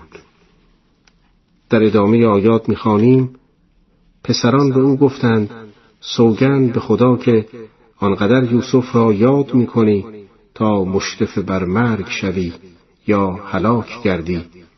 گفت من تنها از غم و اندوهم به خدا شکایت می‌برم و از ناحیه خداوند چیزهایی می‌دانم که شما نمی‌دانید. آری یعقوب از خدا الطاف و عنایاتی را سراغ داشت که فرزندانش نسبت به آن بی اطلاع بودند و آن زمان که بشارت دهنده پیراهن یوسف را بر صورتش افکند گفت نگفتم که من از خدا چیزهایی می‌دانم که شما نمی‌دانید. در آیه 87 می‌خوانیم: پسران من بروید و به جستجوی یوسف و برادرش برآیید و از رحمت خدا ناامید نشوید که جز مردم کافر از رحمت خدا ناامید نشوند. پسران یعقوب چون به زنده بودن یوسف اطمینانی نداشتند، از این درخواست پدر تعجب کردند. به علاوه به نظر آنها رهایی بنیامین نیز دشوار بود. از این رو یعقوب به آنها گفت از فرجی که خدا بعد از هر شدتی ارزانی می‌دارد نومید نشوید، زیرا فقط کافران از رحمت خدا مایوس می‌شوند. در آیه 88 آمده است: برادران یوسف به مصر بازگشتند و چون بر یوسف وارد شدند گفتند عزیزا به ما و خانواده ما سختی و گرسنگی رسیده، اینک با بضاعتی ناچیز و سرمایه‌ای کم باز آمده ایم. اکنون تو پیمانه ما را تمام ده و بر ما ببخشای که خداوند بخشندگان را پاداش می‌دهد. فرزندان یعقوب به مصر وارد شدند و یکسره نزد یوسف رفتند. آنها در این سفر دو خواهش داشتند که برای هیچ کدام قدرتی نداشتند. اولاً طعام می‌خواستند، در حالی که پول کافی نداشتند. ثانیاً آزادی بنیامین را می‌خواستند، اما هیچ راهی برای اثبات بیگناهی او را نداشتند. لذا با ذلت زیاد و برای آنکه دل یوسف را به رحم آورند گفتند ای عزیز مصر، شرایط زندگی بر ما سخت و ناگوار است، فقر تا مغز استخوانمان رخنه کرده، در حالی که سرمایه‌ای برای ارائه نداریم، پس تو به توانایی ما نگاه نکن و از طعامی که مورد نیاز ماست کم مگذار و بر ما منت گذار و برادرمان را آزاد ساز. یوسف در پاسخ در آیه 89 میگوید: یوسف گفت هیچ یاد دارید آن زمان که نادان بودید به یوسف و برادرش چها کردید؟ این لحظه‌ای بود که دوران آزمایش به سر رسیده بود و یوسف برای معرفی خود سخن آغاز کرد. در اینجا مردانگی عجیبی از یوسف سر می‌زند، جایی که می‌گوید آیا متوجه شده اید که با یوسف و برادرش چه کردید؟ یوسف با این سخن آنها را به یاد اعمال زشتشان می‌اندازد، اما آنها را هیچ سرزنش نمی‌کند، بلکه راه عذرخواهی را به آنها نشان می‌دهد. برادران یوسف ناگهان یوسف را می‌شناسند. آیه ادامه می‌دهد: برادران گفتند آیا تو یوسفی؟ گفت آری من یوسفم و این برادر تنی من است و خداوند البته بر ما منت نهاده است و هر که تقوا پیشه کند و صبر پیش گیرد بیگمان خداوند پاداش نکوکاران را ضایع نمی‌سازد. برادران یوسف از این که دیدند عزیز مصر از ماجرای یوسف خبر می‌دهد و چهرهش نیز به یوسف شباهت دارد، به این فکر افتادند که نکند عزیز مصر همان یوسف باشد، لذا با لحنی آمیخته با تردید گفتند آیا تو خودت یوسف نیستی؟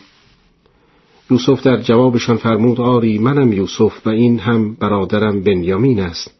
خدا بر ما منت گذارد تا از سختی‌ها رهایی یابیم و خدا هیچگاه اجر و پاداش نیکوکاران را ضایع نمی‌کند. در آیات 91 و 92 می‌خوانیم: برادران یوسف گفتند به خدا سوگند که خدا تو را بر ما برتری بخشید، آری ما خطاکار بودیم. یوسف گفت امروز روز سرزنش شما نیست، خدا از گناه شما می‌گذرد که او از هر مهربانی مهربانتر است. یوسف اهل انتقام نبود، لذا برای آرامش دادن به برادران فرمود امروز هیچگونه سرزنشی برای شما نخواهد بود، خدا نیز شما را می‌بخشد زیرا او ارحم الراحمین است. در آیه 93 آمده است: اکنون این پیراهن مرا ببرید و روی صورت پدرم بیندازید تا بینا شود و آنگاه همه خاندانتان را نزد من آورید. همانطور که پیراهن خونالود یوسف سبب اندوه شدید و نابینایی یعقوب پیامبر شد، باز خدا با پیراهن یوسف چشمان وی را شفا می دهد و این از حکمتهای بزرگ الهی است. در آیات 94 تا 96 آمده است: و چون کاروان فرزندان یعقوب از مصر به سوی کنعان به راه افتاد، پدرشان یعقوب در کنعان به اطرافیان خود گفت اگر در حق من گمان کم عقلی نمیبرید من بوی یوسف میشنوم. اطرافیان بدو گفتند به خدا سوگند تو همچنان در اشتباه دیرینه خود باقی هستی. سپس چون پیک بشارت از راه رسید و پیراهن را روی صورت یعقوب افکند، وی بینا شد و گفت آیا به شما نگفتم که من از لطف خدا چیزی می‌دانم که شما نمی‌دانید؟ داستان یوسف پیامبر در قرآن به آنجا رسید که آن حضرت پس از معرفی خود به برادرانش از خطای آنها چشم پوشی کرد و آنها را بخشید و پیراهن خود را به آنها داد تا برای پدر به ارمغان ببرند و به این ترتیب فرزندان یعقوب با گرفتن بار گندم و زاد و توشه فراوان به سوی کنعان راه افتادند تا نزدیک کنعان رسیدند. هنگامی که پیک کاروان وارد کنعان شد و به اهالی شهر مژده داد، یعقوب اشک شوق ریخت. برادران یوسف پیراهن یوسف را با خود آورده بودند و آن را به پدر تقدیم کردند. یعقوب پیراهن را به صورت افکند و ناگهان چشمانش بینا شد و با لحنی قاطع خطاب به فرزندانش گفت آیا به شما نگفتم من از جانب پروردگار متعال دانشی دارم که شما از آن بی‌بهره اید؟ در این هنگام فرزندان یعقوب توبه کردند و خطاب به پدر گفتند پدر جان برای گناهان ما طلب مغفرت کن که ما خطاکار بوده ایم. یعقوب در پاسخ گفت به زودی برای شما از پروردگار طلب مغفرت خواهم کرد که او آمرزنده‌ای مهربان است. یعقوب علیه السلام که روحی همچون اقیانوس داشت بدون آنکه فرزندانش را ملامت کند با آنها وعده داد که به زودی برایشان از پروردگار متعال طلب مغفرت می کند و منتظر می ماند که وقت استجابت دعا فرا رسد. در آیات 99 تا 100 سوره شریف یوسف می خوانیم پس چون بر یوسف وارد شدند پدر و مادرش را در آغوش کشید و گفت به خواست خدا آسوده خاطر به مصر درآیید و پدر و مادرش را بر فراز تخت نشاند و جملگی در برابر وی به سجده افتادند و یوسف گفت پدر جان این تعبیر همان خوابی است که پیش از این دیده بودم پروردگارم بدان واقعیت بخشید و او البته به من نیکی‌ها کرد آنگاه که مرا از زندان رهایی بخشید و آنگاه که پس از آن که شیطان میان من و برادرانم آشوب کرد شما را از بیابان کنعان بدین جا آورد پروردگار من نسبت به هر چه خواهد لطف‌ها دارد آری او دانایی حکیم است. قرآن در ادامه داستان یوسف به بخش مهمی از ملاقات یوسف با پدر و مادرش در بارگاه با شکوه مصر اشاره می کند. هنگامی که پدر و مادر یوسف برای دیدار فرزندشان وارد بارگاه عزیز مصر شدند، یوسف آنان را در آغوش گرفت و بر تخت خود نشاند. لطف پروردگار آنچنان برادران و پدر و مادر یوسف را تحت تأثیر قرار داد که همگی در برابر یوسف به سجده افتادند، سجده‌ای که در حقیقت برای عبادت پروردگار بود.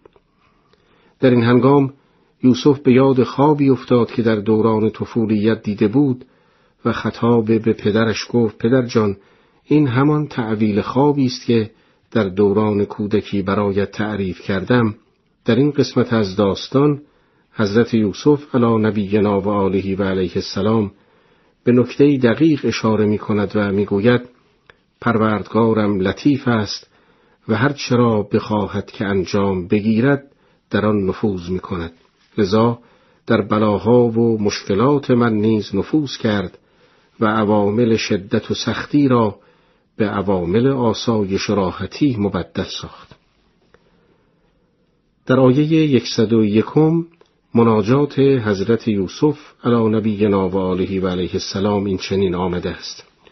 بار خدایا به من بهره‌ای از فرمان روایی عطا کردی و تعبیر خوابم آموختی ای پدید آورنده آسمان ها و زمین در دنیا و آخرت تو یار منی مرا مسلمان بمیران و با خوبان و شایستگان پیونده.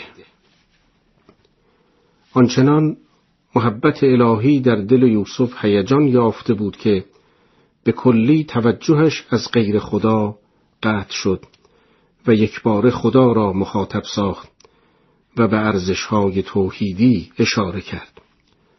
آری کمال مطلوب بنده این است که در برابر مولا و صاحب اختیارش تسلیم محض باشد و کاری که نشان دهنده نارضایتی باشد از خود بروز ندهد، همانطور که یوسف پیامبر انجام داد. و در ادامه آیات قرآن روی سخن با پیامبر عظیم الشأن اسلام است و می‌فرماید ای پیامبر این همه که بر تو وحی می‌کنیم از جمله خبرهای غیبی است چه آن هنگام که برادران یوسف همداستان شدند و توطئه کردند نزد آنان نبودی و بیشتر مردم هرچند هم تو مشتاق و مصر باشی مؤمن نخواهند شد و تو از آنان مزدی هم طلب نمی کنی. این قرآن برای جهانیان جز پند و اندرز نیست. مشتکان هیچ عذری برای نپذیرفتن دعوت تو ای رسول گرامی ندارند، چون هرگز از آنها پاداش نمی‌خواهی تا به بهانه ضرر مالی از ایمان آوردن خودداری کنند، و قرآن هم آنچنان مشکل نیست تا به بهانه نفهمیدن از آن اعراض کنند، بلکه قرآن سازگار با فطرت همه انسانها و یادآور چیزی است که خدا در دل انسانها به ودیعه گذارده است. در آیات 105 و 106 می‌خوانیم: و بسیار نشان در آسمانها و زمین است که منکران بر آن می‌گذرند و بی توجه روی می‌گردانند و بیشتر آنان به خدا ایمان نمی‌آورند مگر آنکه در همان حال برای او شریک می‌گیرند. ایمان بیشتر مؤمنان آمیخته با شرک است. اگر بر سر دوراهی زندگی یک طرف خداپرستان واقعی باشند و در طرف دیگر پیروان شیطان، اکثر مردم در میان این دو نقطه قرار دارند. این آیات هشداری است به مؤمنان که از این حالت روی به جانب خدا کنند و تمام خواستهاشون را از او بخواهند.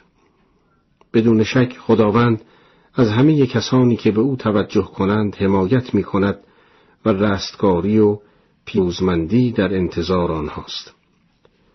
در آیات 107 و آیه بعد می خوانیم: آیا خود را در امان می بینید از اینکه عذاب فراگیر الهی مشتکان را فرو گیرد یا قیامت ناگاه و ناگهان آنان را فراگیرد؟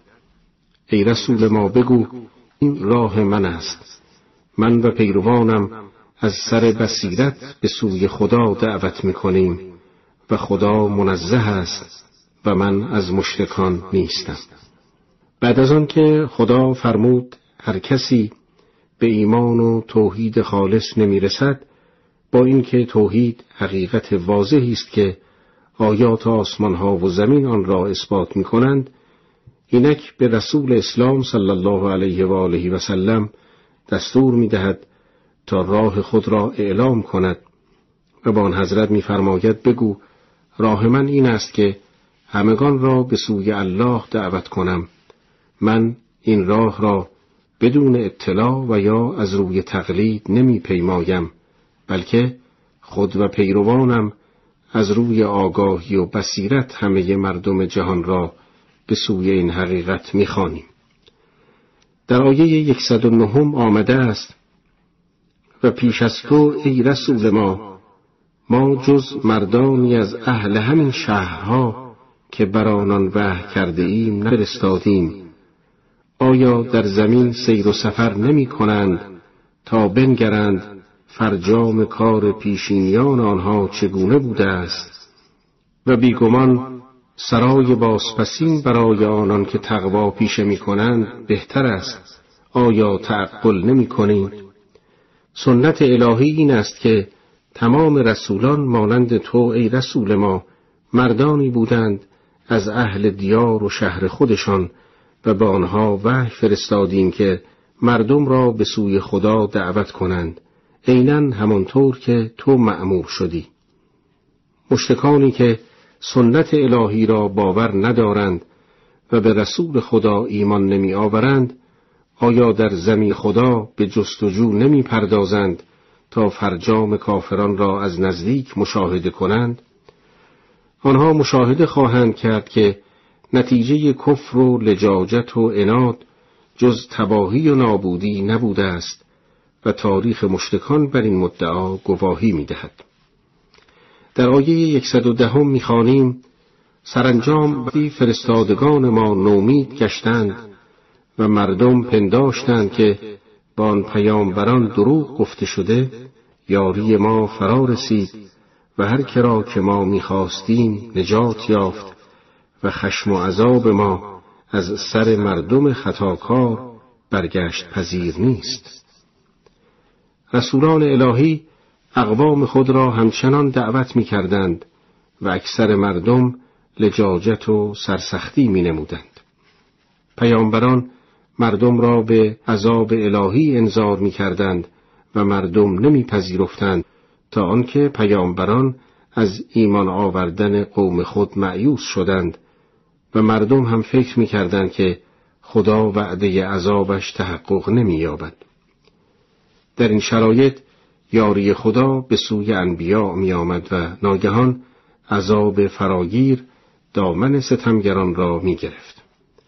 در آخرین آیه سوره شریفه یوسف می‌خوانیم: به راستی در داستان زندگی یوسف و برادرانش برای خردمندان عبرتی است. قرآن سخنی نیست که به دروغ بافته شده باشد، بلکه تصدیق آن چیزی است که پیش از این کتاب آمده و بیان روشن همه چیز است و برای مردمی که ایمان آورند هدایت و رحمت است. حقیقتاً در سرگذشت یوسف و برادرانش درس‌های بزرگ و عبرت‌های آموزنده‌ای برای همه متفکران است. این داستان آینه است که می‌توان عوامل پیروزی و شکست، عزت و ذلت را یافت. اما فقط صاحبان اندیشه توانایی دریافت این درس‌های عبرت‌آموز را دارند. آنچه در این سوره آمد تصویری از تاریخ گذشته بود. اساساً قرآن هرچه را که انسان برای سعادت و کمال خود احتیاج دارد مفصل بیان می کند. لذا این کتاب برای مردمی که ایمان می آورند مایه هدایت و رحمت است.